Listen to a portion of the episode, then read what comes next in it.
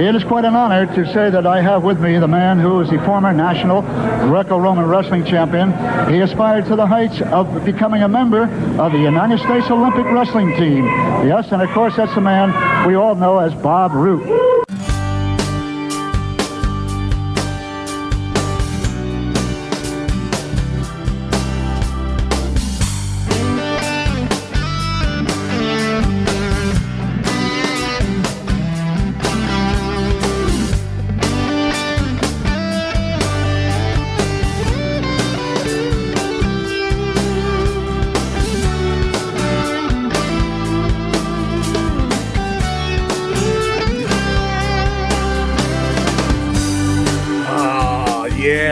Guys. Welcome back to the Wrestling Stoop podcast. And very soon we will be joined by the legend himself, the host of the show, Mr. Bob Roop. And of course, I am your co host, Ray Russell, along for the ride. Had such a fun time on the debut show. I hope you guys did too. I encourage everyone to keep those comments, those likes, those retweets, those shares, those reposts coming. Spread the word that Bob Roop is out here now on the airwaves, guys, talking all about his time in the professional wrestling business. And before we bring Bob back onto the show, just a couple of things to get out of the way so we can get right into the good stuff. And the first one being just a friendly reminder that you guys can listen to the Wrestling Stoop podcast in our sister shows, like the Regional Wrestling Podcast, where we talk the territories, guaranteed 100% territory talk each and every time out.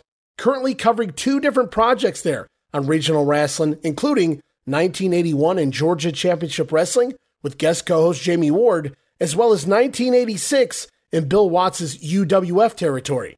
Well, I guess Bill's gone national by that point, and we cover those episodes with guest co host Roman Gomez. You can also listen to the granddaddy of them all, the original podcast here on the brand, talking about the Wrestling Memory Grenade. For the past year or so, we've been covering the year of 1987 in the World Wrestling Federation. I guess you could call it the 1987 WWF project. But now it's coming to a close. We're in the month of December and heading into the year of 1988. Will Hulk Hogan sell the WWF Championship to the evil million dollar man, or won't he? Find out in the next couple weeks here on the Wrestling Memory Grenade, again, as we head into the 1988 project for the World Wrestling Federation over there on the Wrestling Memory Grenade. Also, listen to Monday Warfare, The Battles Within, it's Raw versus Nitro, covering the entire history of the Monday Night War, one week at a time. Almost through the first year of the ratings war, guys, as WCW has just recently began their reign of 83 weeks on top, thanks in part to the formation of the New World Order. New episodes of Monday Warfare coming very soon, and a couple more new podcasts headed to the network in the next few weeks, month or so. So stay tuned for more details on those shows as they grow closer. And you can listen to all of those podcasts and more as part of the WrestleCopia Podcast Network, located over at WrestleCopia.com. That's WrestleCopia.com and anywhere your podcast streaming needs are met, from Apple to Spotify, Google, and beyond. And you can also follow me and Bob on social media, guys. Head over to Facebook right now. Look up the name Bob Roop. Bob accepting new friends as we speak. And he'd love to speak and hear from all of you guys. Also, you can follow me, Ray Russell, on social media for all the latest goings on here at the WrestleCopia Podcast Network. And I'm also constantly adding old school video clips and pictures from throughout wrestling history all over social media, including you can follow me on Twitter or X as they call it now. Follow me over there at Wrestling Grenade. That's at R A S S L I N Grenade. Also, follow and like me, Facebook.com slash Wrestling Grenade. And while you're at it, make sure you subscribe to my YouTube channel, guys youtube.com slash wrestling grenade, uploading new footage all the time, more than 500 videos right now up there at YouTube and counting. And of course, now would be a superb time to become a WrestleCopia patron, talking about that $5 all access tier. And you can find us over there at patreon.com slash WrestleCopia. That address again, patreon.com slash WrestleCopia. And what do you get as part of that $5 all access tier, Ray? Well, I'm glad you guys asked. You get all of my insanely detailed book like show notes, talking about pages and pages of show notes for every episode of The Grenade, Monday Warfare, and the Regional Wrestling Podcast. Plus, you'll get early access to many of the podcasts here on WrestleCopia. As our current patrons know, the debut episode as well as this episode of the Wrestling Stoop both dropped one week early for patrons only. So, yes, indeed, early access to many of the podcasts here on WrestleCopia listen days, sometimes more than a week earlier than the rest of the listeners.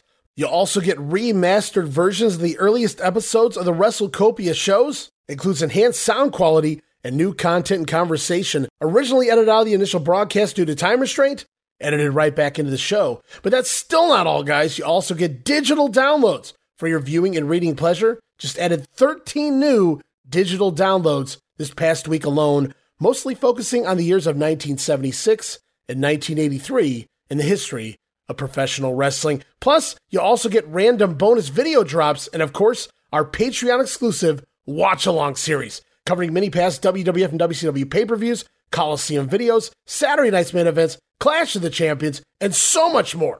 And remember, Patreon now offering collections areas, subfolders, making the particular gifts you're looking for that much easier to find. Looking for a digital download? Click on the digital download folder. Looking for one of our bonus videos? Head over to the bonus video folder. You guys get it. And you get all of that for the low, low price of just $5, guys. No subscription, cancel anytime, show your support, give it a try for a month. I think you'll like the content that I offer, and every penny of it goes right back here into the WrestleCopia Podcast Network. So please, if you have a few bucks to spare, you're looking to support that next up and coming podcast brand, please consider making it WrestleCopia. And as you can hear from my voice, guys, through sickness and in health, I try to bring you guys the most quality product, providing information and entertainment. So if you can, help me pay some of these bills around here, guys, to keep the WrestleCopia Podcast Network up and running for the months and the years to come. But all right, for now, that's enough about all of that. Let's get into the meat and potatoes portion of the show, what you guys came here for. Let's bring him back on the show. Welcome back, Bob Roop, to the show. Bob had so much fun last week. Looking forward to week number two. Right. Yeah. yeah. Man, I'm ready to go. Well, it's good to hear. Hopefully, you've had a, a, week to sit and think and listen to that first episode. And I'm sure lots of people, hopefully, still sending in some feedback on that first episode. But we're just going to keep rolling, guys. Remember last week, I didn't forget. We will touch on it here at the top of the show in just a few minutes. That poor fellow who got in the ring with the likes of Billy Robinson and the Iron Sheik. And maybe Bob was lurking around there somewhere watching what was going on. We'll talk about that. But first, you caught me off guard. We were getting ready to record, and you mentioned a story involving the one and only Hulk Hogan, guys.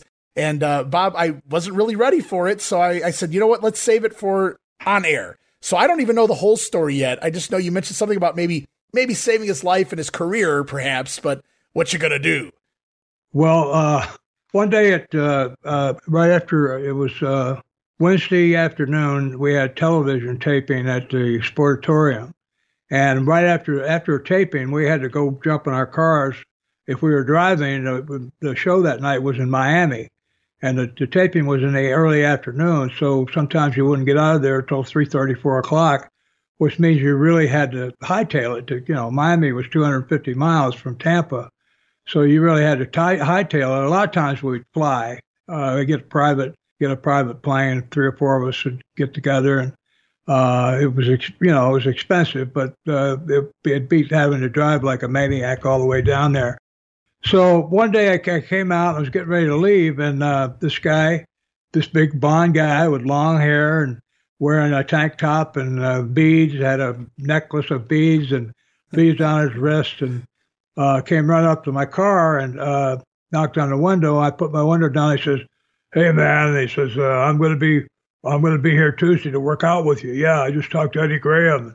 He's gonna he's gonna have me work out with you. And uh, uh, I said, okay. Uh, yeah, I, I, said I have an idea that. Uh, let me let me get back to you on that. Hang around here a minute.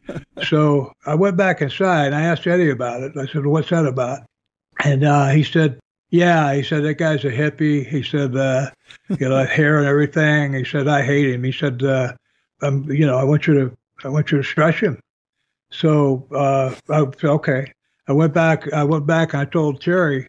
He introduced himself as Terry Bollea. I said, "Hey, uh, I just checked. Uh, all he wants me to do is uh, discourage you. Uh, he's not ready to give you a break of any kind. He wants me to stretch the hell out of you. I said, I'm not going to be here. So if you come down here, uh, I'm not going to be here. Well, he seemed to appreciate that. He was working at, Terry did. He was working in a band. He was a, a bass player in a band, and he was working there in Tampa uh, at the time.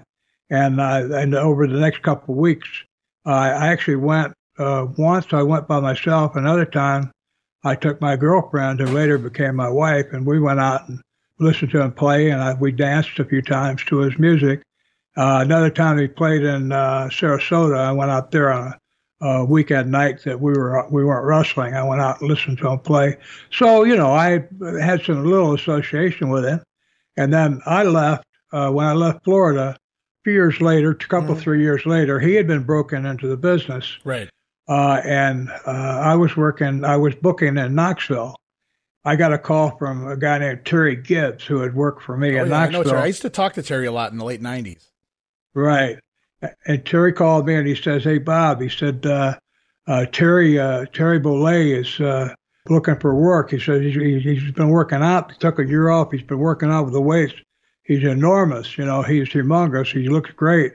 He said, "Can you book him?" And I said, "No." I said, "Terry." Uh, I said, "Now Terry was down in Tampa at the time. He was took a week off." I said, "Terry, do you want me to? Do you want me to give you your notice?" He said, uh, No, why would you do that? I said, Because the only way I can hire somebody else is I have to get rid of somebody. I said, We don't, we don't have any wrestlers on our, our program that don't work every night. So, uh, you know, if you want to, I, I don't have room for them. I said, What I'll try to do, though, Louis Tillet was, was booking Pensacola. Mm-hmm. And I, so I said, What I'll do is I'll call Louis and, uh, and see if Louis can get him in down there. And I did call Louis. I told him about him, and apparently, I'm not sure, but I think that he actually worked there for Louis. So a year or two goes by. We're in Tampa. This is another story. They were having a, we were running opposition. This is when we'd gone opposition to Ron Fuller in Knoxville, mm-hmm. and Florida, Florida was sending wrestlers up there to go against us. So we, we decided to go down to Florida and run opposition against the Florida we we got together with a local wrestler named Ronnie Hill who promoted the show. We didn't draw anything. It was just more of a symbolic thing that we went down to okay, you run opposition against right. us. We're going. I get you. So well, while we were there, we discovered they were having a tough man contest, and these were these were this was fairly new at the time. So we thought, what if we enter the tough man contest, and then when we're out there, we can say, hey, where are the Tampa wrestlers? Where are the Florida wrestlers? So Ronnie, Bobby Orton, and myself, we entered this tough man contest. That was that had to do with Terry Bollea. While we were there, we went out clubbing. Uh, maybe later that night, or maybe it was the night before. I went out to club to get a beer, and I saw him. And uh, you know, he looked great, humongous. I walked up to him, you know, and I, like I say, I'd known him. I, as far as I knew, everything I'd done for him had been positive. I walked up to him to like to say hi. He just snubbed me. He was talking to some girl. He just snubbed me like I was invisible, you know. So I just turned around, walked away, and I've never had any use for him ever since. Uh, I mean, I you know that's fine. I, I you know I when I think about it, I thought that perhaps he didn't want to be remembered for before he'd he'd become a, a star by this time. Sure. Uh, he, yeah. So he didn't want to be reminded of his days when he wasn't a star.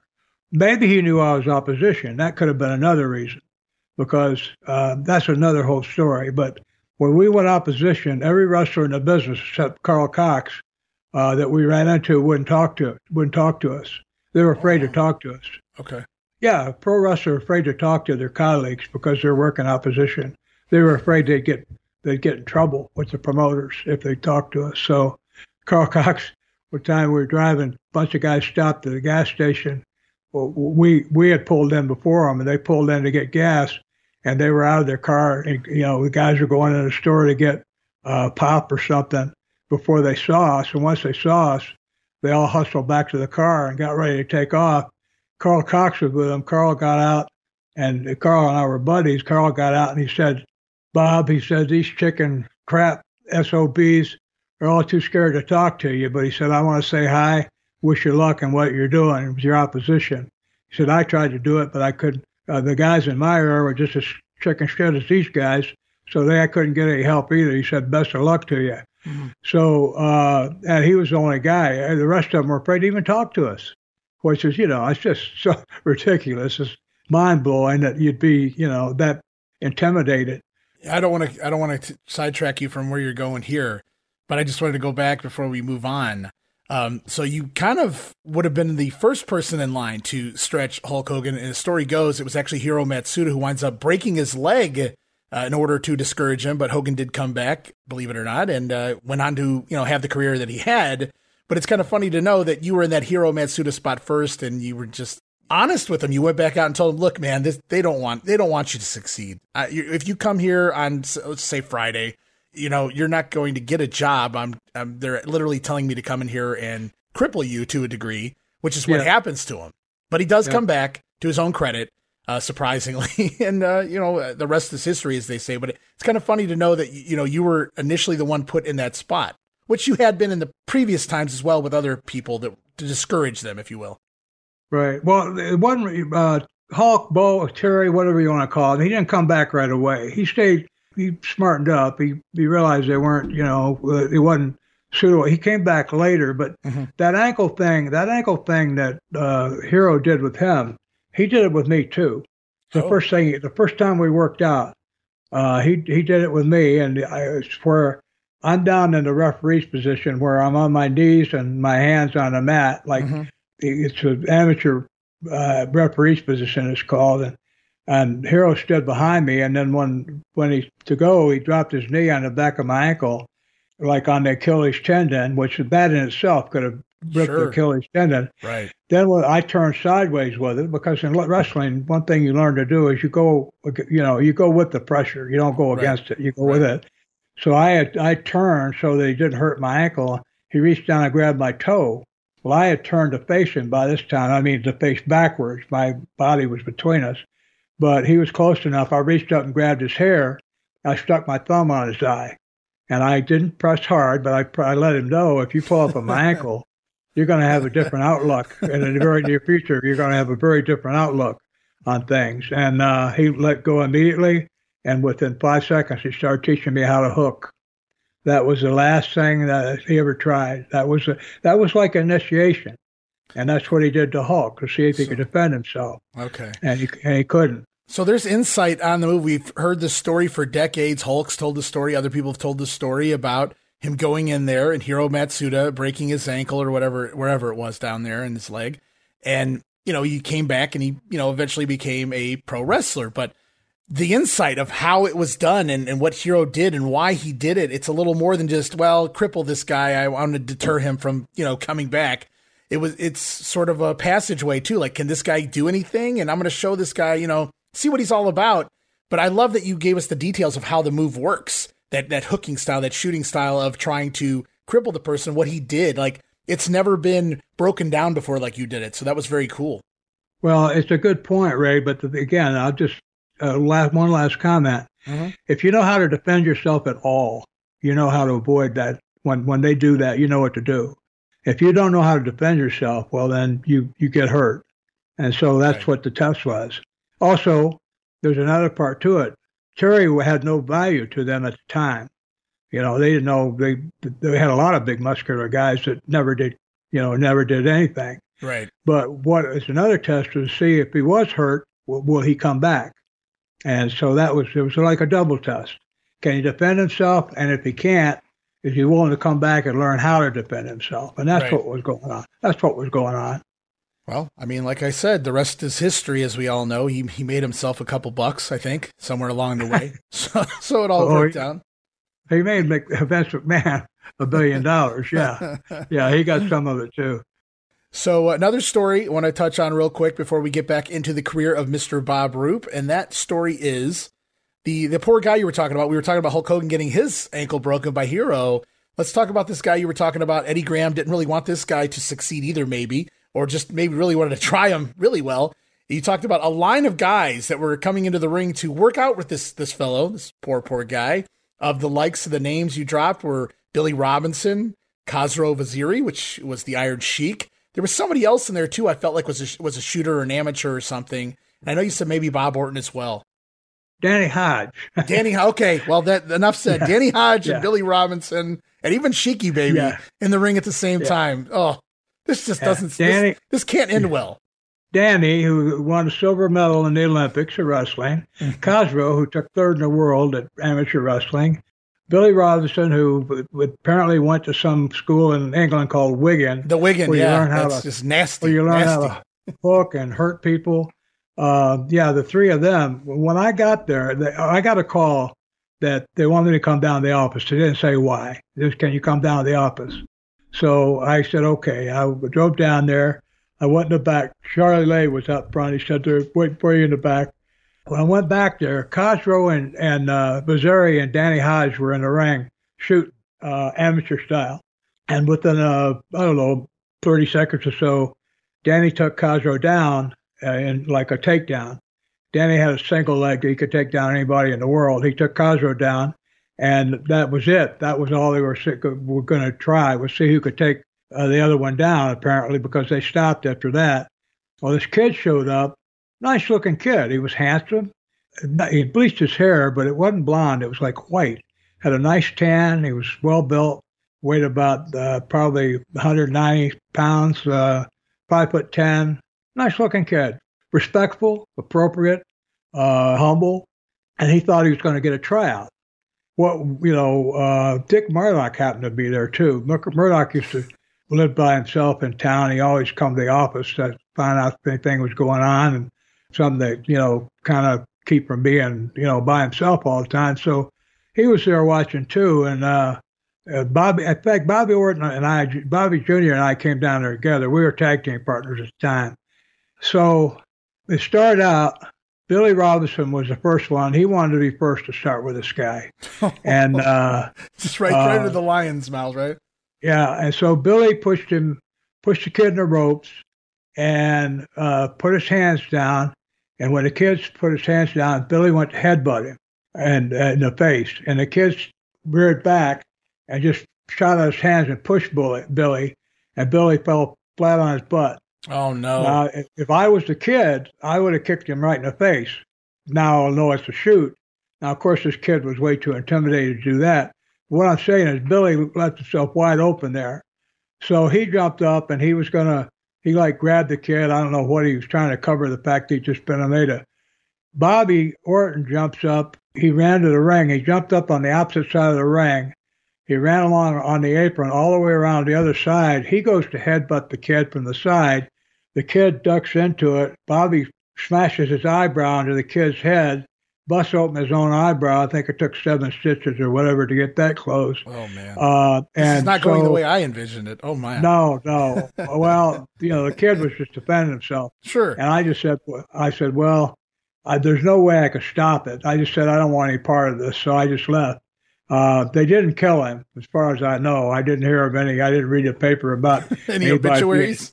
yeah, any obituaries. But yeah, I wasn't. I wasn't real impressed. I mean, you're bringing out you're bringing down world class wrestlers to deal with a guy that any uh, high school wrestler could easily handle. That's, well, that's what I was going to ask you. Wasn't this overkill? You talk about this kid. He was humble. He wasn't just didn't have an ego. He didn't walk in there. Some people have those, and you said he was respectful. He was humble. He gets in the ring with these guys and uh, I mean, look at the look at the it's it's like murderers row there, you know. I mean, shit, that's a lot of that's yeah. a lot of scary names. Like it just felt like overkill. Any one of those guys would be more than enough to handle your typical you know person walking in there to try out.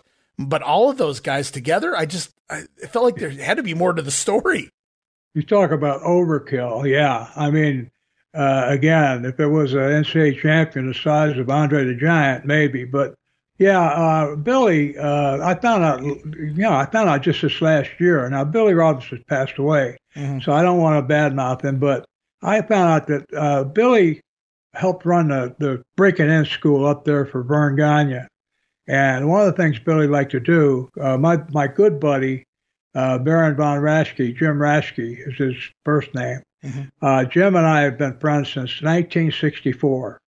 We were both on the All Army and the All Service team. Uh, it was through wrestling uh, with Jim for just three months.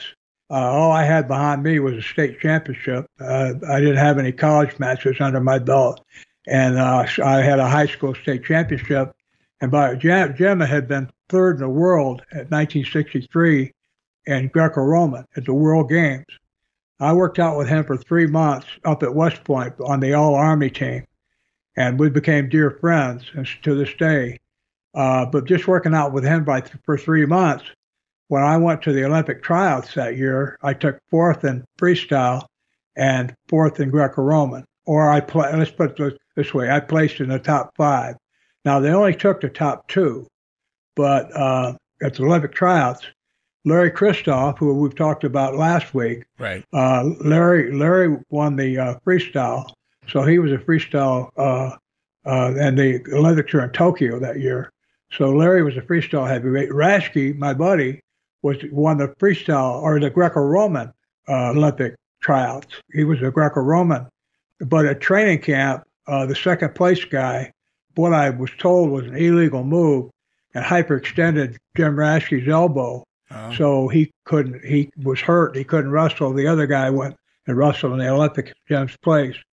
But anyway, uh, Jim was telling me about training. Well, I always had a. He got heat with me.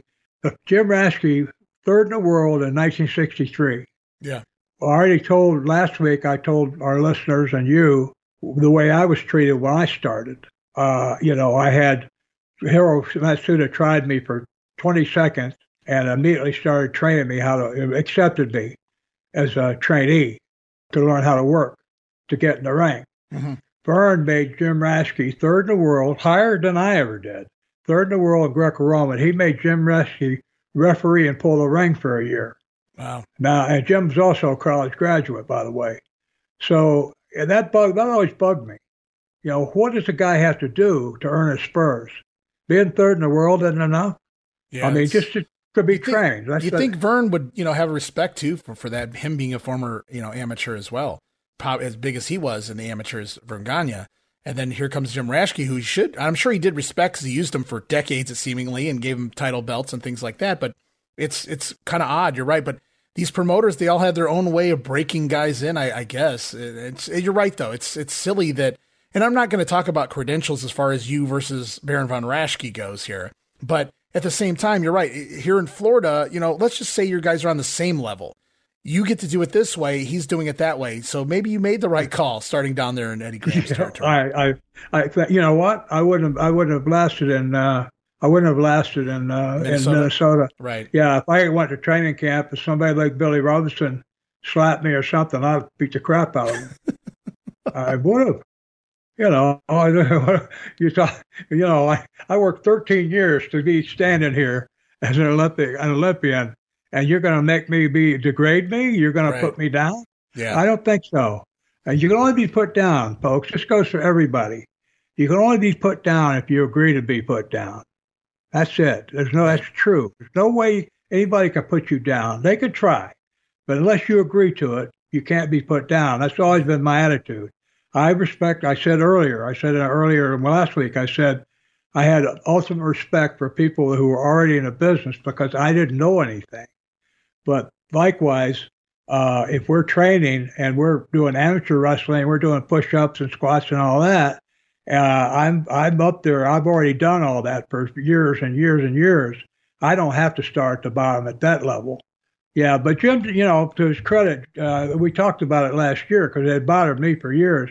But Jim Raschke, uh, at our we we meet every year at the Hall of Fame at uh, Waterloo, mm-hmm. the Tragos Thesz Hall of Fame, and Jim and I are. I think I'm six left on uh, uh, alive of the inductees, and I think Jim is the fourth or maybe third. There's only about uh, of, of this still left alive. Mm-hmm. Uh, you know, I mean, bless all the guys that are gone, but uh, anyway, I started getting more more more attention. I I didn't get any attention at all when all the really famous guys were still alive and showing up. Right. But now that a lot of them are gone, if you just so my secret is just be hang around long enough. If you're persistent, yeah, you'll, you'll, finally get noticed. But by by attrition. Uh, yes, but but like I say, Jim never minded. But yeah, that was that was Billy's uh, thing up there was uh, uh, putting guys through the well. Ole Anderson tried out up there, and uh, Danny Hodge was working there, and all those guys stretched him uh, before he ever got in the business. So no wonder he uh, was so miserable.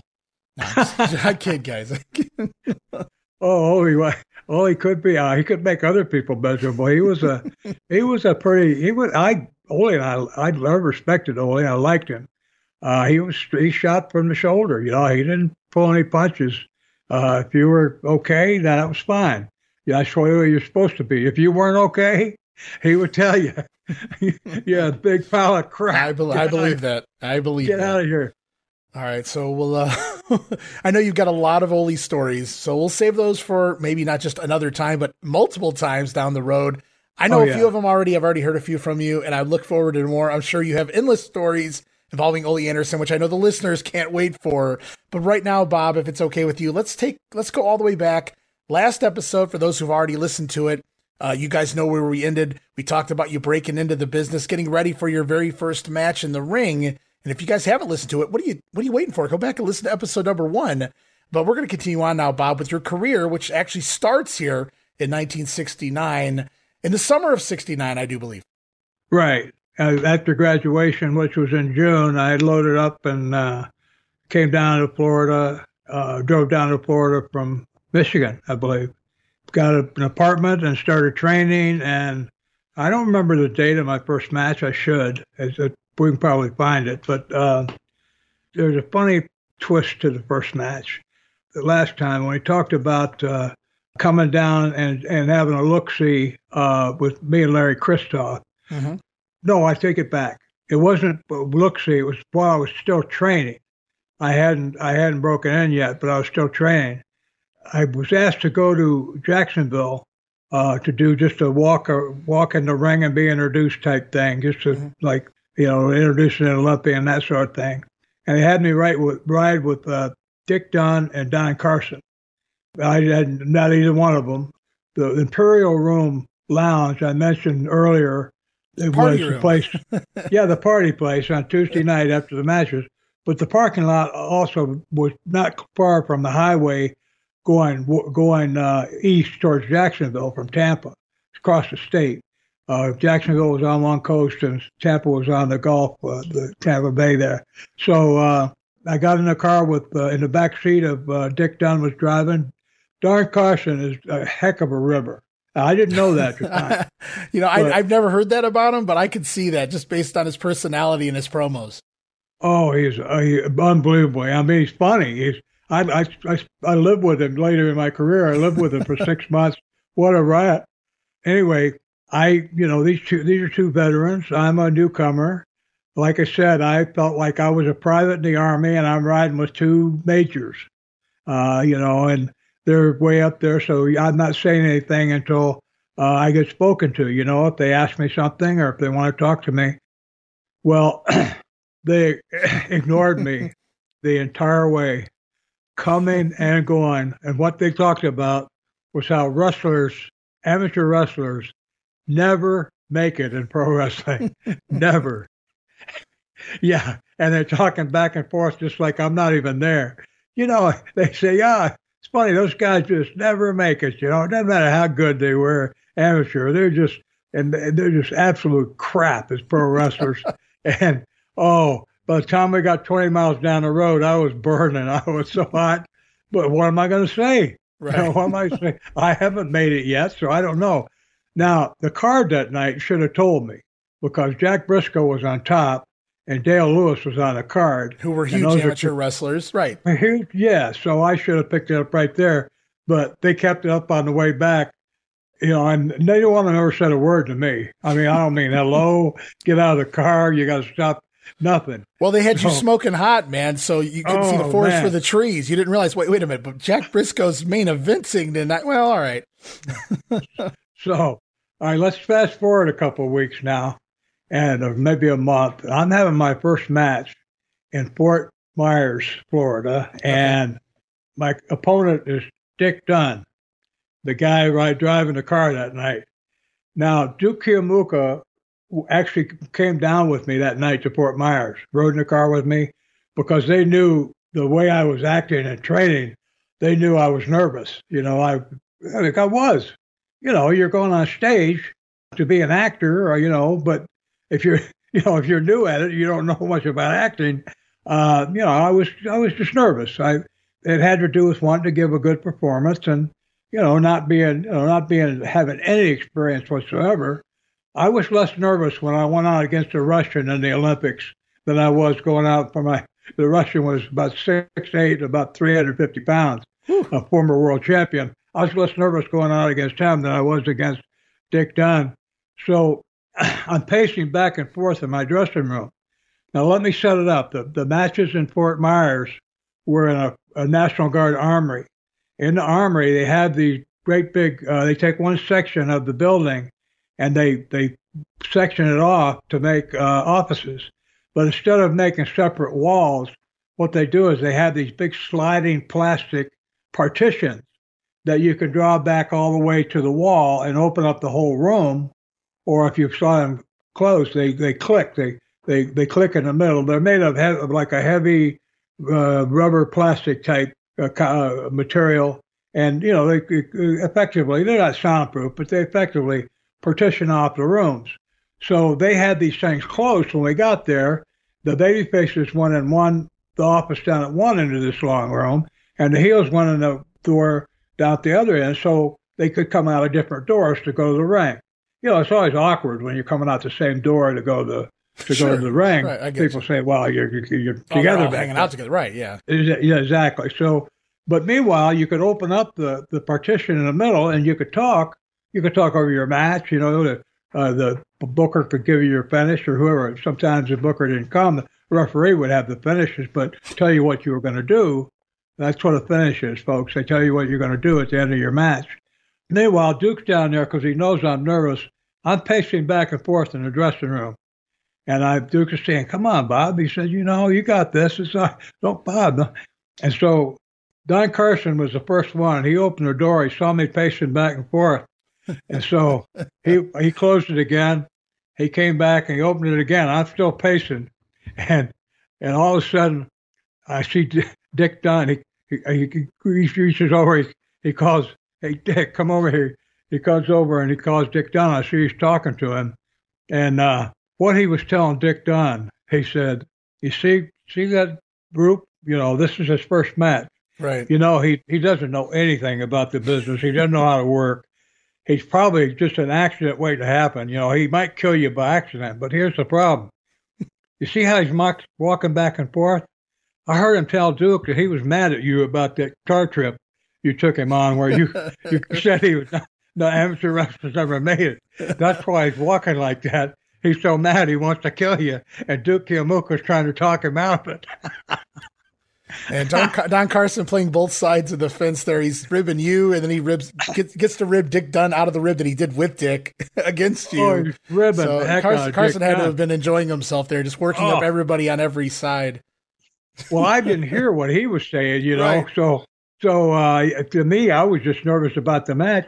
But you know, I kept walking, and um, Dick uh, Carson was periodically calling back and say, "Hey, look, he's still he's still walking. Oh man, he's going to kill you." so, so uh, I went I went out to the ring first and got in the ring, and the referee came out, a guy named Joe Flaherty, and he said, uh, "Dick Dunn wants to know if you're going to kill him before before he'll come out to the ring. I said, I said, well, kill him. No, I said, no. I said, I'll try not to. I said, I'm, I'm worried about killing myself. And so he called Dunn out to the ring. He got in. He was supposed to be the heel. I'm the baby face, the big Olympian, all that. He got in the ring like Godzilla was waiting for him, you know. and he he came up and he was singing, "Row, row, row your boat like trying to be as innocuous and as innocent and and all that as he could. And we had a we had a you know I don't remember the match, uh, so that means it was okay. Uh, matches that were that went well. I mean, there's guys I work with, very famous guys. I never remember working with Jody Hamilton, the assassin, and I right. saw match the other night where I was his tag team partner, and I just I don't remember. But well, so many match, years. I mean, you guys were working seven days a week, so many years, so yeah. many people. I mean, I can see how it, sometimes it escapes you. I've I've had situations like that in my life where like this happened, and then I see proof yeah. that it happened, but it's like, wow, okay. I yeah. get you. If they went well, yeah, I just forget it. So anyway, that was uh, that was not that was inadvertently through Don Carson. That was my payback on Dick Dunn. You know, like for at least a half hour before the match, he was petrified. And I tell you what, ten years later, when I'm no longer the Olympian, at least not in conditioning and you know and ability, because I've had ten years of not training uh, when Dr. Death Steve Williams broke in. Right. And I was I was booked with him in the in the Superdome in New Orleans uh, on a show for Bill Watts. Let me think. That was 1981. So I would have been a be business. 82. I don't think Doc started till 82. He was still he was still in college at the time too, but he was coming in in between. Okay, it might have been early. It might have been. Yeah, it could have been at 82. I worked for Watts from 81 to 82. So Right. on my on my birthday. So yeah, it could have, it probably would have been 82. But he was so nervous.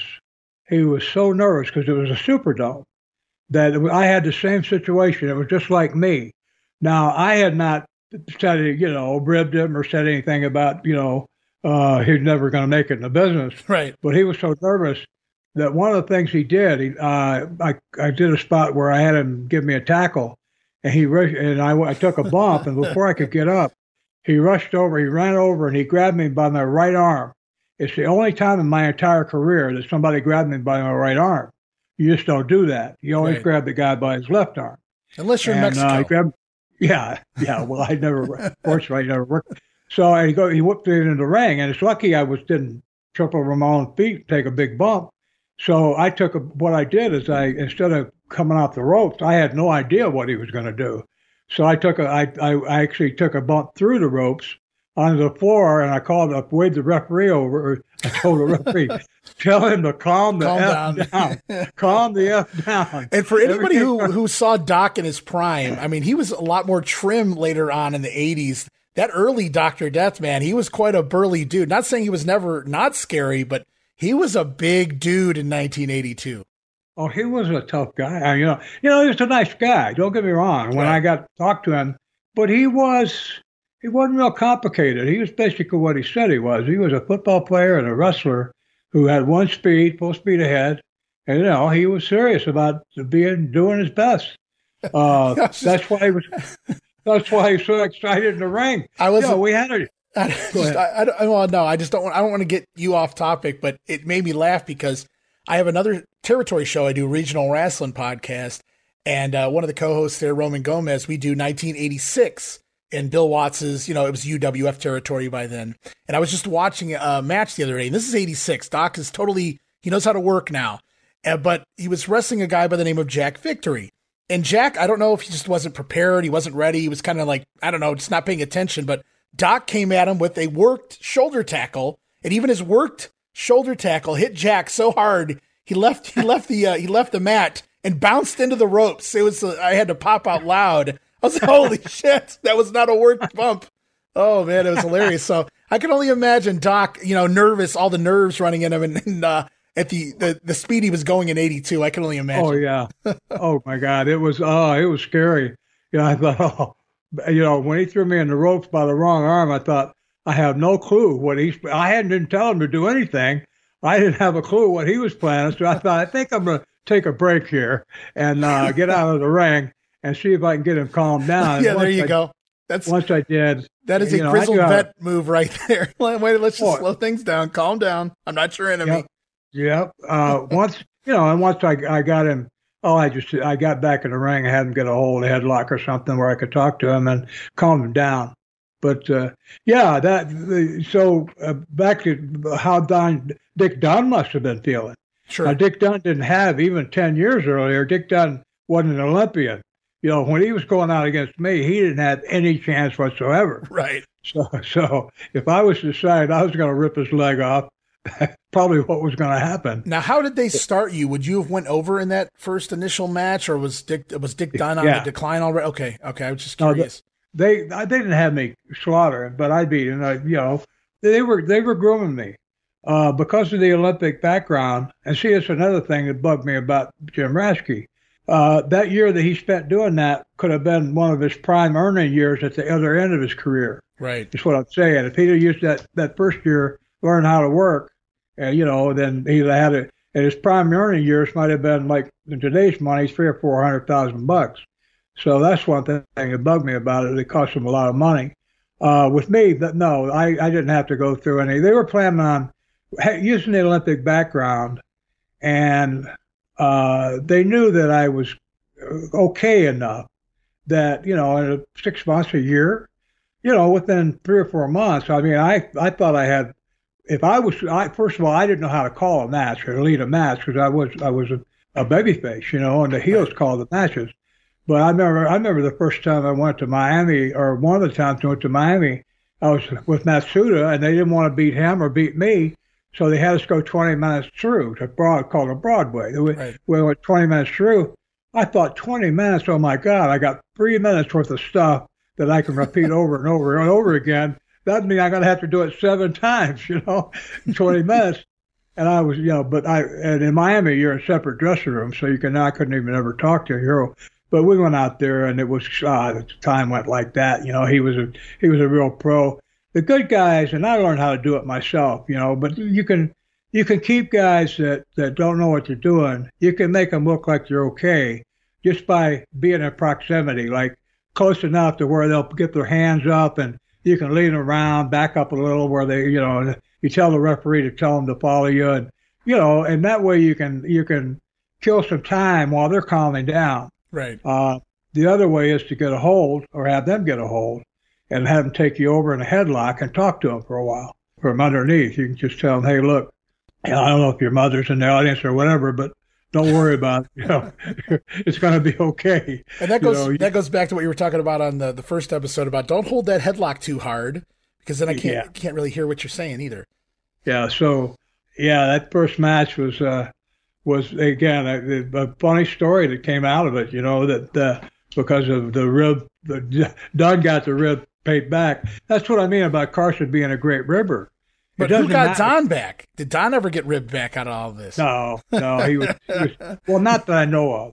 He was he was pretty slick, uh, but you know he was also good natured about it. Yeah. Uh, he was he wasn't mean. He wasn't uh, he wasn't hateful. Yeah, he, uh, you know, I've only seen. I mean, I never knew him personally. I've only seen his his promos and things as a manager and stuff when he was with Stomper and, and stuff like that. But he just comes off as somebody like like you would explain him here on the show. He just comes off like that. So I totally I could see Don Carson being that guy. So it makes me laugh. Yeah, he was a uh, sincerely. I mean, I don't know how you'd think it. He was sincerely a guy that was seemingly always in a good mood, always ready. He was always smiling ready to laugh. And I, I mean, I lived with him for six months. I never see him. I never saw him get, uh, you know, get off off that character. So, right. you know, he was fun to be around. You know, he he did all kinds of things. I I remember one time I was uh, I was laying in, in an apartment. I had a I'd hurt my ankle or something. I was I was in there just uh, not underwear, but I had like a a, t- a bath towel type thing that I was wearing because uh, I was laying on a couch.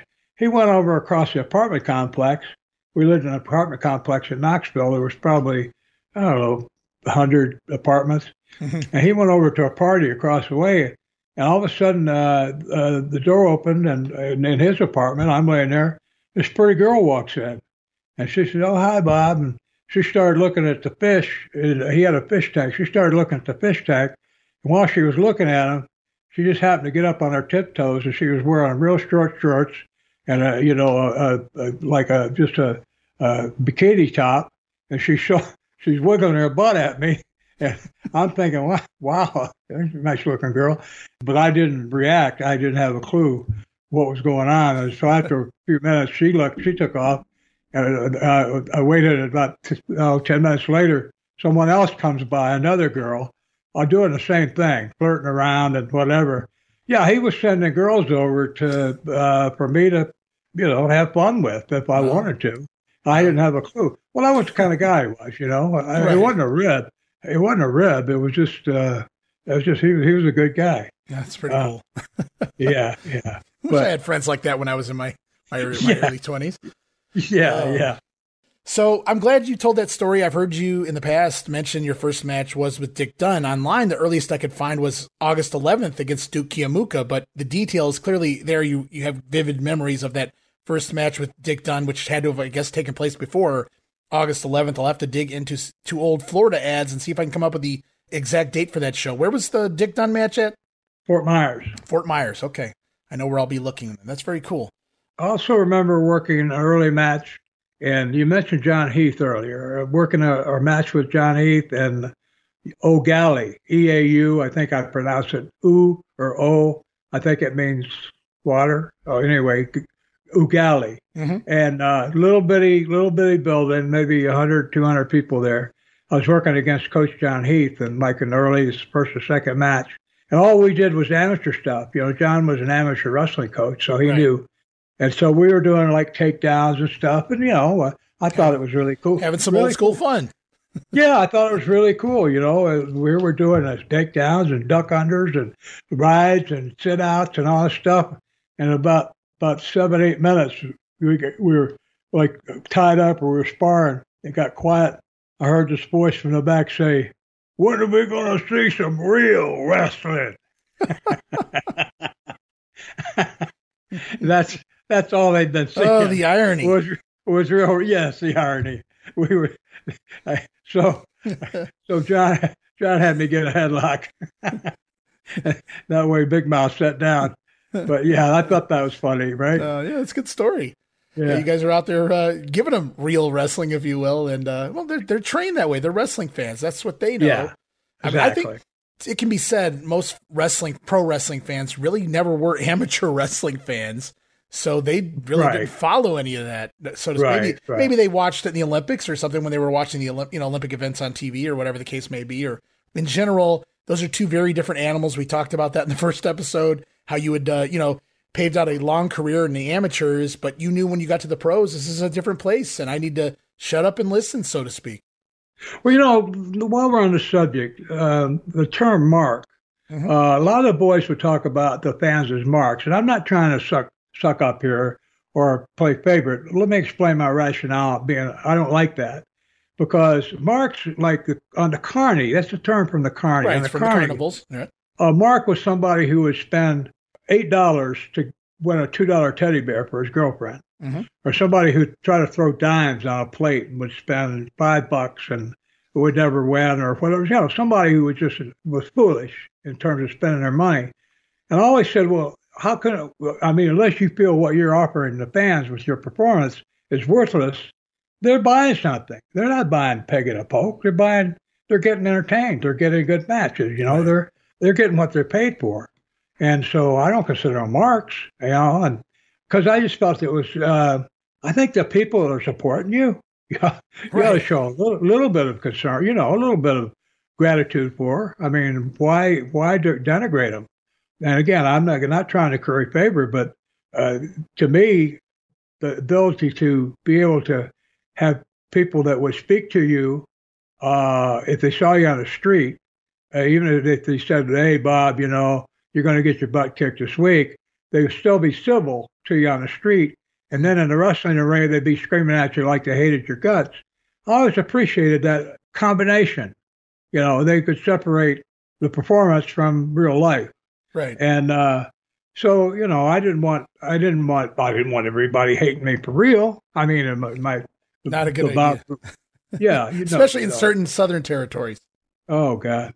Yeah. Uh, Ernie Ernie Ladd went to the South as a heel, and he used to say do interviews like, "Yeah, you have that." He tell the tell Gordon Solie, he say, uh, "Yeah, you have that white boy come down the ring. I'm gonna kick his butt." And you know, here's a guy, a black man, a great athlete, Hall of Fame, uh, San Diego Charger, a football player. Yeah, great great pro, and here he coming to the South, uh, you know, and and just you know be as a heel. Uh, very few guys, very, few guys of color came to the, the South as heels because you know they already had uh, with with uh, prejudice, you know, like right. racial they bias. that, that racial heat, if yeah. you, I, for lack of a better term, back in those days. I get you. Yeah. So yeah, so yeah, that's why I respect Ernie so much. But got off got off track here a bit. Ernie only cared about that one color, right? I believe the color green. yeah, yeah, yeah. all yeah. about. Oh, very cool. Yeah, I did. I never really thought about that a whole lot. How many, uh, you know, the, the black athletes that came down there were the baby faces a lot of the time, because the heels probably did. Ooh, can't imagine how rough it could have been. Certainly in certain, again, certain territories, especially crazy back in those times to think about a lot of stuff. And we we closed last episode talking about Sputnik Monroe and what he did for segregation in some of the territories. And um, so it's just really interesting to see how everything changed over time, though. And you were there, yeah. like you got to watch it change. Yeah, yeah, I did. Uh, the uh, legislation, equal equal rights uh, stuff, was in the mid '60s, so it was starting to take effect during the '70s, and uh, you were having some integration of schools. Although there was, I don't want to get into politics, but there'd been some politicking going on that allowed southern states to uh, be real slow at integrating their schools, but still it was better. Uh, it had gotten better. So, you know, that's that's a step forward. Yeah, that that's the real unfortunate part, but you know, that's the way it is. You can't have a country like ours without having all different kinds. You know, we're not we're not all the same type, and uh, the fact that we can hopefully try to you know get along with one another, and right. uh, you don't have to you don't necessarily have to accept it, uh, but you uh, you tolerate it because you people have a choice. They have. I, I, if I want people to respect my opinion, I have to respect theirs, even if I don't like it. So, I you know I you know I had some notes here about some things in regards to that, but you kind of just covered them for me, so I really appreciate that. so of course. but I also have some uh, names here for you. I want to run by you that you may have encountered there in your very early time in the Florida territory. You maybe if you have anything you want to share any of these names, I'll run them by you and we can get a few things on. Maybe some more stories. Who knows? Okay. You want to tell everybody about a fellow by the name of Don Curtis? Yeah, uh, I'm glad you said that. I almost mentioned him a minute ago. I think I had one of my first three or four matches with Don. And uh, again, because he had an amateur background, he wrestled in college. And uh, we had a pretty, we had a good match. Uh, you know, just, uh, he was, he was an old pro and he was able to lead me around. So we had a credit. We had a we had a decent match. I don't remember what we did at the end, but uh, I do remember working with him. Yeah, Don b- b- very early became a real favorite of mine. I, I, would work in in Jacksonville, and if I was booked in Tallahassee the next day, if I had driven my own car, Don would uh, ask me to spend stay over, spend the night with him and his his wife Dottie, spend the night with them, and then I could drive up to Jacksonville or to uh, Tallahassee the next night from Jacksonville. And I did that. And he had a he had a, a keg of beer, one of the cooler type things, you know, had a spigot out and everything. Right. Had a keg of beer in his living room. All right. And he, All right, Don. Yeah. and he and Dottie were just a, you know, they weren't, it was, they weren't real like diehard wrestling people. They were like regular folks and just had a great sense of humor, both of them. I just had the best time over there. They made me feel like a million dollars. So I got to know Don real well. And then, uh, you ever hear of Mr. Terrific? Hmm. I don't believe so. Gordon Solie got me a gig early in my, I think it was in that first year or two. The Florida Forestry Association uh, was looking for a, a spokesman. Okay. And they came up with the idea of this you know the Jolly Green Giant, the giant standing and up above sure. the little girl. Sure. Well, this was this was like a takeoff on that, but it was Mr. Terrific. Mr. Terrific. Terrific, yes, uh, for the Florida Forestry Association. So um, I made this. I had the suit made up of green velvet. it had just. It was like a onesie. It was zipped up the back. Had a big uh, T on the front, and I wore sandals with lace ups to the knees like gladiator shoes. And I was Mr. Terrific. I posed with my hands on my hips. And, you know, I thought it was just going to, I thought I might make some money with it. But I did things like, I was with Gordon Solie. He was the one that came up with it. He got the gig. and we ended up, one thing, one thing we did, we ended up at uh, Governor Claude Kirk. Uh, we were in his office one day uh-huh. for a bunch of presentations. And I had the duty of handing him uh, a check from the Florida Forestry Association for I don't know twenty thousand, fifty thousand, whatever. A big, it was like a big wooden check, and uh, I was going to hand it to him. There was there was the press was there. They were taping and, and shooting pictures. I was going to hand him uh, the check, and Smokey the Bear. There was a guy doing a Smokey the Bear gimmick. He had on the bear head and all that with the seeing out the eyes. Uh-huh. So we were Smokey and I were talking before it was time and we were supposed to walk up to the governor together and uh, he was going to go on one side and I was going to go on the other. And so when we were walking up, Smokey got treacherous.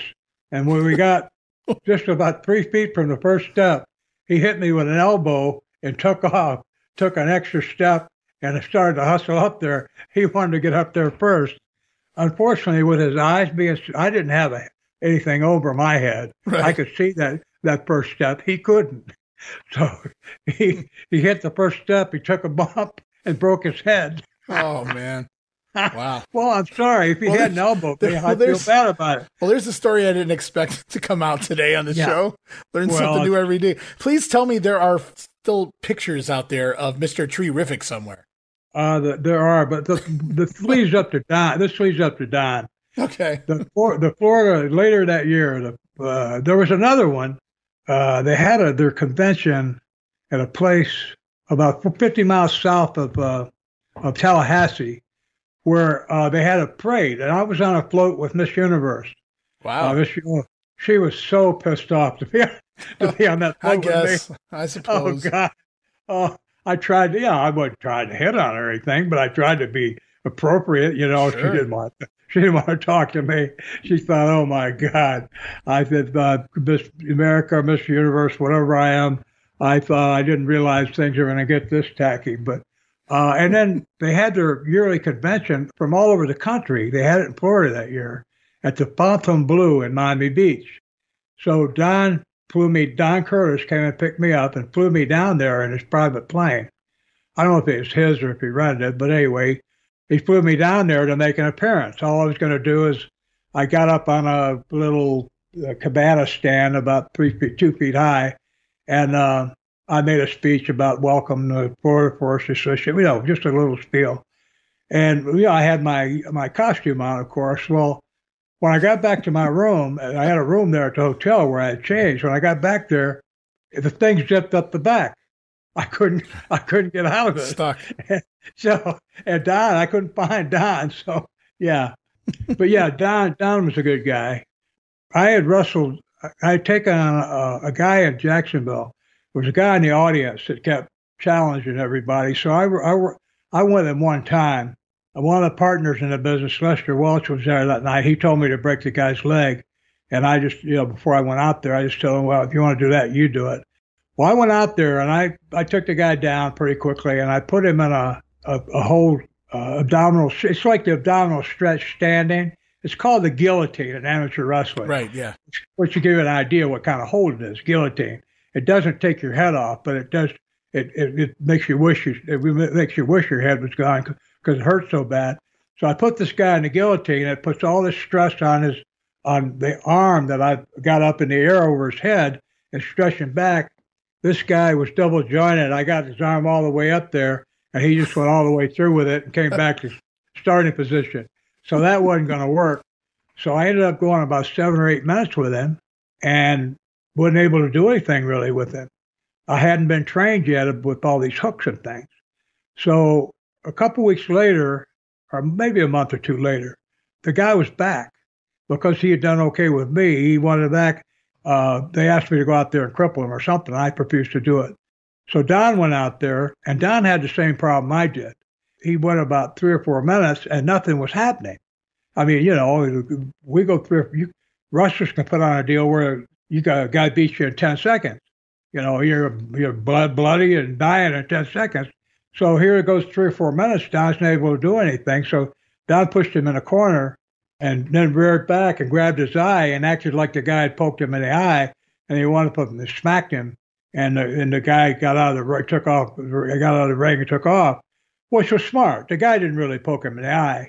But that was Don's way of saying, I know I'm not going to be able to do anything except kill my own credibility as a pro wrestler if I don't do something with this guy. Right. So that's what he, that's what he did. So, yeah.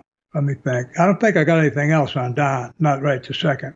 Sure. No, I just you know anything you can think of. That's pretty cool. Good stories. Uh, I got a few more names here. We'll try to get a couple of them in. If you think of anything else, we can you know close out the show with whatever you want to talk about. Uh, I had Dale Lewis here on the list. Of course, you mentioned already, former amateur himself and uh, turned pro.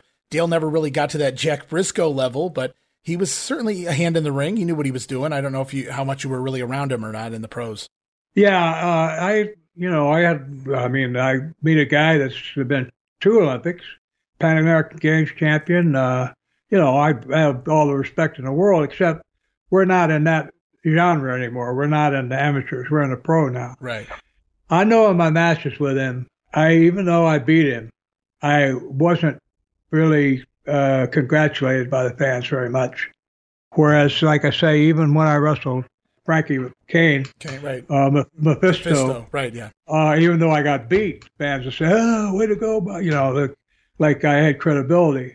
So uh, Dale, Dale, I think I was, I think he might have been in the twilight of his career when I was there with him. Right. Uh, I know that I know that Jack and I were were working out, uh, doing takedowns and practicing takedowns at the Jack Briscoe and I were doing takedowns at the uh, sportatorium, and Dale wanted to get involved, you know, former amateur and all that. And he came down, but he he found out just like I found out ten years later, uh, after being away from the amateur mat for ten years, you should go nowhere near it for any reason whatsoever. Okay. Because because if you get on there with somebody who's fresh and you know in shape, they'll kill you. Doesn't matter they they're not that good at all. They'll, Right. they'll, you you blow up in about three you know thirty seconds, and then you know you're just you're just chopped meat. So uh, Dale had a had a difficult time when he came to work out with us, and that was the last time he did that. But you know, I had a couple. I went over his house a couple times, and he barbecued. He'd married an Australian girl and brought her to the country, this country, and you know, he was a good guy. He, uh, oh, I know what. I got another Dale Lewis story. Okay. Dale Lewis, I I heard this is another way that guys used to mess with me uh, about you you amateurs. Dale had taken on a guy, I think in Tampa, a mark.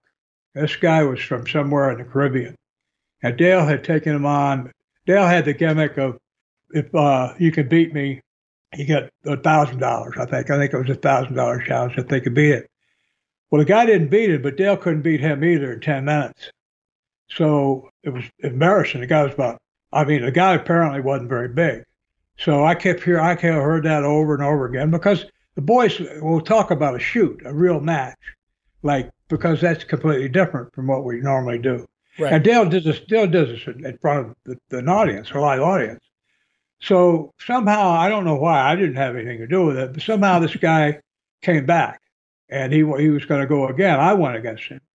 Well, I had heard that, you know, I mean, I'd heard that he went, you know, I'd been for maybe five years before, but he went, you know, 10 minutes with Dale Lewis. I figured the guy maybe knew something.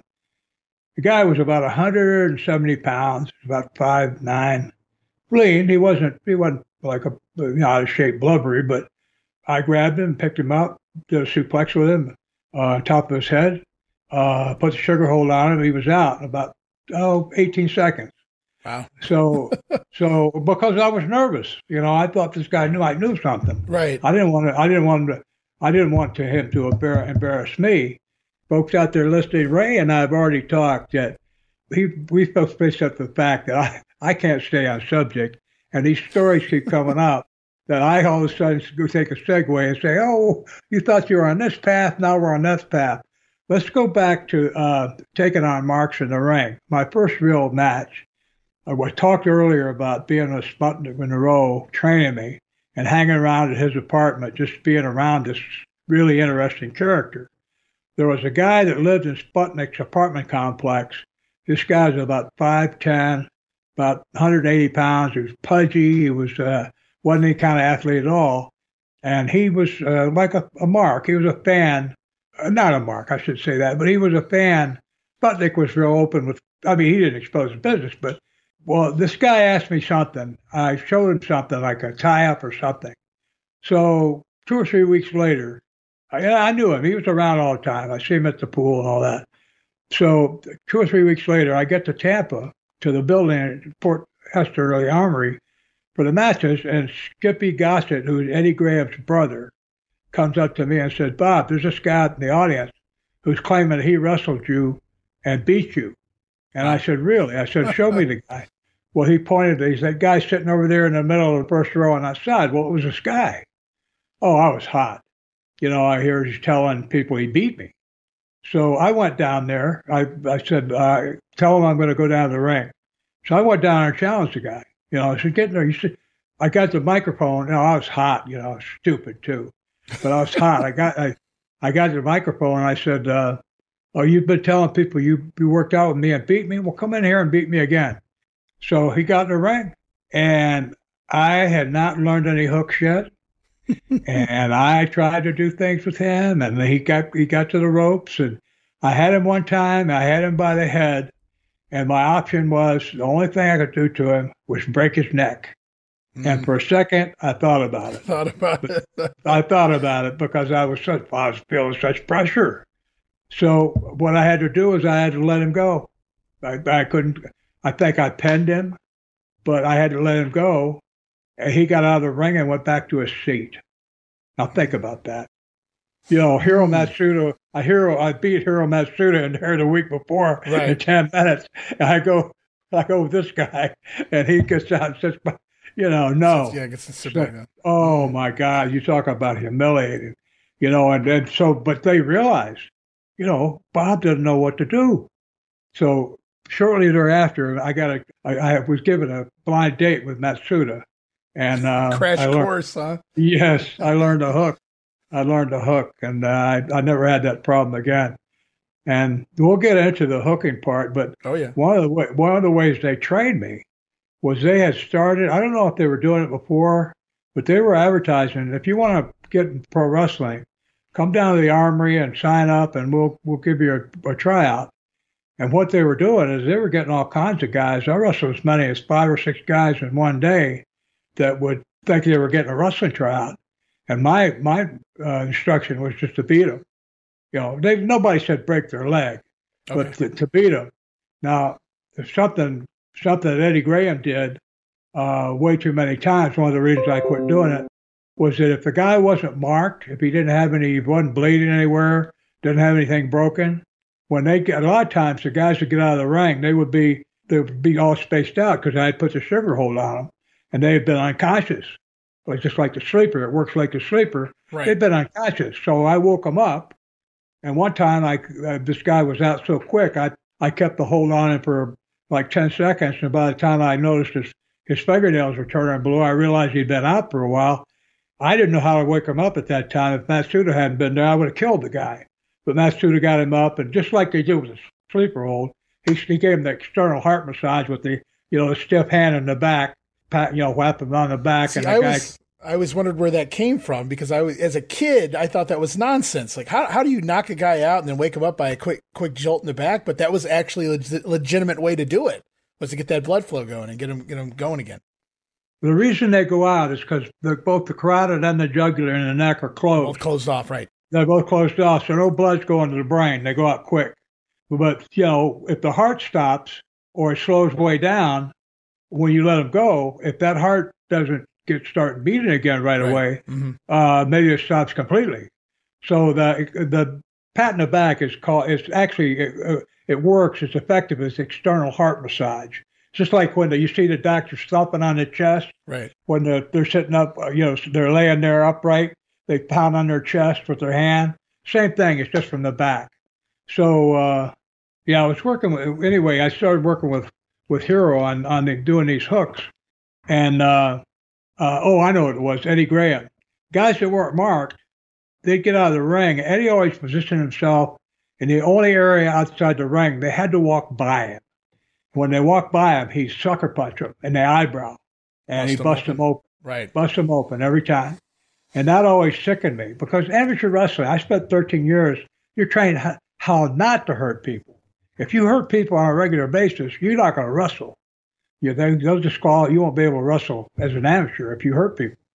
So I just uh, don't know the, the mentality of a lot of the guys back in that era of what drove them to just be. I mean, I don't know what other word you want to use than than a bully. Just I'm doing this because I can physically, uh, you know, assaulting people and things. I get part of it. A lot of guys defend it by, well, we want to show them this stuff is quote unquote real, you know, so that way when they leave here, they go tell their friends, their family, or whatever, you know, this is what happens and things like that. But at the same time, it just seems, you know, uncalled for. I don't know. I don't know.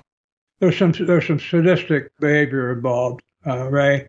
There's some sadism involved. They they're sadistic. They like pain. Uh, they like inflict, inflicting pain. There's some right. of that involved with some of these guys. Uh, you know, I, a few years later, in a dressing room talking about it, and Terry Funk was there, and that's he said what you just said. He said, Bob, you got to mark these guys, otherwise they go out. You know, he said you stretch them, and they're, you know, they can barely walk. They go home and lay in bed for a week, and then they go back to the bar. The people say, "Oh, well, there you are. Well, how's that your tryout?" They, everybody at the bar knew they were going to be trying out, right? So they said, "Well, how you how'd you try?" Oh, I went down there. I found out it was all fake, so I, I didn't do it. You know, they're all just phonies. Well, if they don't have any mark on them, uh, yeah. So if the guy's got a busted eyebrow, or you know, and that made sense to me. But I said, okay, that makes sense. I don't want to do it. I don't want to set them up for somebody else to do it. Right. So I'm not going to wrestle with marks anymore. Now I'll protect myself. I had to do that a few times. Well, you know, from other from pro wrestlers, but not from marks. There's an expression that Graham I heard from Eddie Graham for the first time of a guy thinking thinking he was in a boot factory. When that happens, is when a guy, uh, some poor fan, uh, loses it and jumps in the ring like to attack the heel. Right. It happened, it happened one time in, in Fort Lauderdale, and uh, it was me and Matsuda against uh, I don't know who the other two guys were. No, I've, Matsuda was a babyface. What I talk about, Matsuda was tied in the ropes, and me and the, uh, the other heel had thrown the other guy out. And We were pounding on Matsuda, and this guy jumped in the ring. Fan. Well, yeah, the fan. The fan jumped in the ring. Right. Well, within oh three and a half seconds, all of us, including the guy, the other babyface who had been out of the ring, right, miraculously revived. Yeah. All of us, including, including the referee, were beating the crap out of the guy. Yeah. Just beating the beating the crap. Yeah. He one guy comes in, you don't want every everybody else to join in, right? To follow him, yeah. Right. So yeah. he really wanted to discourage that first guy. So yeah, we were a crack out, and he went down, booted him out the apron. Then we went right back to our match, just like it had been. I mean, we had to take over on that suit again. He didn't right. go back and hook himself in the rope. sure, I mean, sure. No, no, we uh, had to go uh. back. But yeah, it, it, so that guy, at least for a while, thought he was in a boot factory. yeah, that's uh, sound logic. You know, you guys got to protect each other, even if you have to hide the fact that you're doing. You hear the stories all the time of heels getting so much heat that they're in quite danger trying to get back to the locker room. And a babyface actually has to come back out and kind of attack them and beat them up all the way back to the locker room in order to keep the fans away. So it's it's it's crazy times, but it's fun at the same time as long as you're not you know getting shanked or anything. Well, we got some great stuff to talk about in San Juan, Puerto Rico. I can only imagine yeah, because that, that's what over the years, and that's just oh, that's a horror story for you know. It's so I mean, funny. Everybody has a horror story from the you know those eras in Puerto Rico. Like everybody had a riot in Puerto. It's it wasn't like Roddy Piper went down there and had a riot. It was it's basically everybody who knew how to get any form of heat. They were even like Larry Sharpe and Jack Evans from from New York. They went down there one time and cut a kind of a racist promo on TV leading into a tag team match at uh, you know at one of the stadium shows down there in the late seventies, I, I, think it was, and even they they had a uh, a near riot on their hands. So I mean, I can only imagine. I can't wait to get there. Well, that reminds me. I, we got time. Uh, sure. I forgot my my best Dale Lewis story. Yeah, I was going to ask you before we we got done here. Did you finish that Dale Lewis story? Dale Lewis. Uh, I wasn't there, but I heard all about it, and I can visually, I can see it visually in my mind. I'm not going to lie and say I was there. I had seen the week before, or the last, or the, the time before when we were in Puerto Rico. I saw that when Dale, I watched all the matches from this from the dugout because I was trying to gain experience from watching, mm-hmm. and I saw that Dale after his match, instead of coming right back to the, uh, we were in the baseball stadium. You got the dugouts. Right. Now, from the edge of the dugout to the edge of the other dugout, there's a big fence, you know, for foul balls, so foul balls don't go back and hit the people behind the, you know, sitting in a in behind the plate. Right. But over the dugouts, it's open. So people could get up on top of the dugouts and actually jump down on the field if they wanted to. So I saw a lot of times there'd be somebody standing up there, but I saw heels like the Missouri Mauler, Larry Hamilton, yeah. would just stride towards them, like aggressively looking aggressive, like, yeah, come on and jump down, I'll kill you. And nobody ever jumped down. Well, the time I'd been there before, I saw Dale after his match, he, he beat some local, a local Puerto Rican kid, guy, wrestler. Dale went looking around the ring for something. He found a chair under the ring. And he took the chair, and when he got by the uh, close to the uh, uh, dugout, he put the chair over his head, like to protect his head from somebody throwing something at him. Sure. Well, what he did, he showed everybody he was scared. So the next week, the week it happened, he got up. He was on his way back to. He got within five or six feet of the of the dugout. A guy from the up on the dugout has probably seen what happened the last time. Jumped down in front of him. Well, Dale's only about five feet away now. Whoever was watching the match had gone back up the tunnel into the into the inner in the clubhouse inside Mhm. to tell that, that the match was over. So there wasn't anybody out there to help Dale. But instead of just the guy wasn't big. Well, I understand it. He was 280 pounds.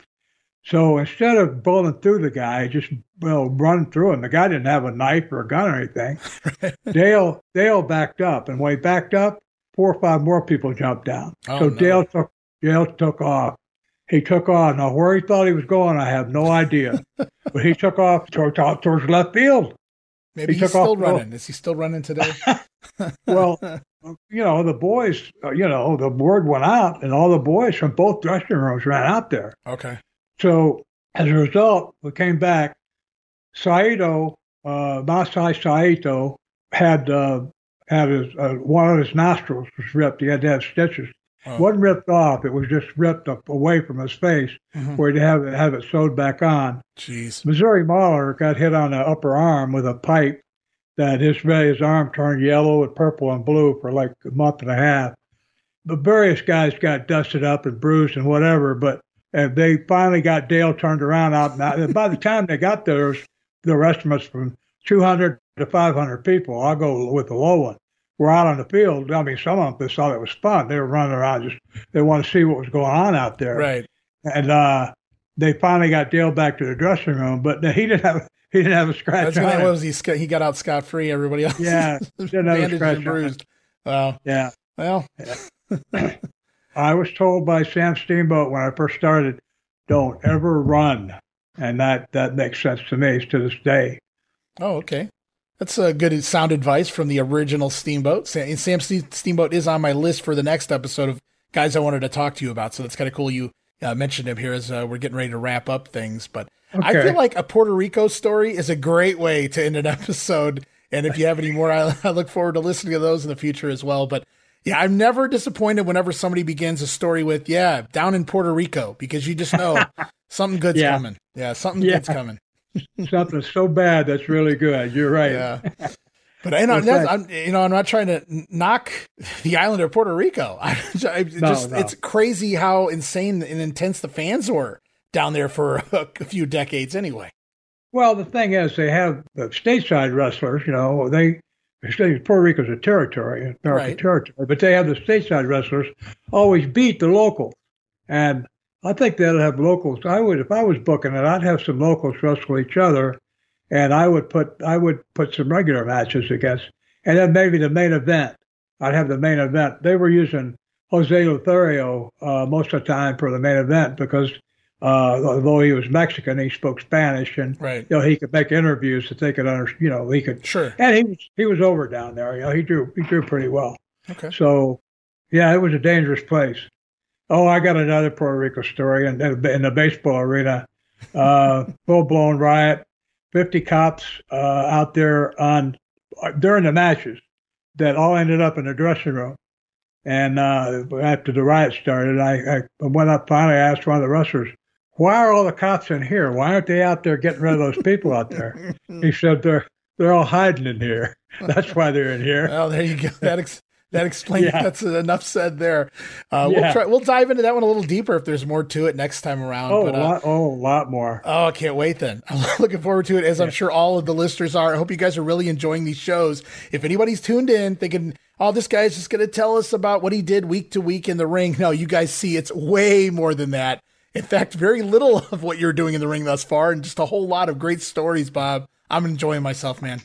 Well, thank you, Ray. Now, just one last thing on this one about Puerto Rico. Yeah. Professor Tanaka, uh, Dick Slater, Jim Barnett, Johnny Weaver, uh, just some of the cast of characters. Oh man! Uh, so yeah, wow, what a, what what a list of uh, characters there. I was going to say, you finish those names. What do they do? All walk into a bar. I was waiting for the punchline. That's, quite a, quite no. the unique group of individuals.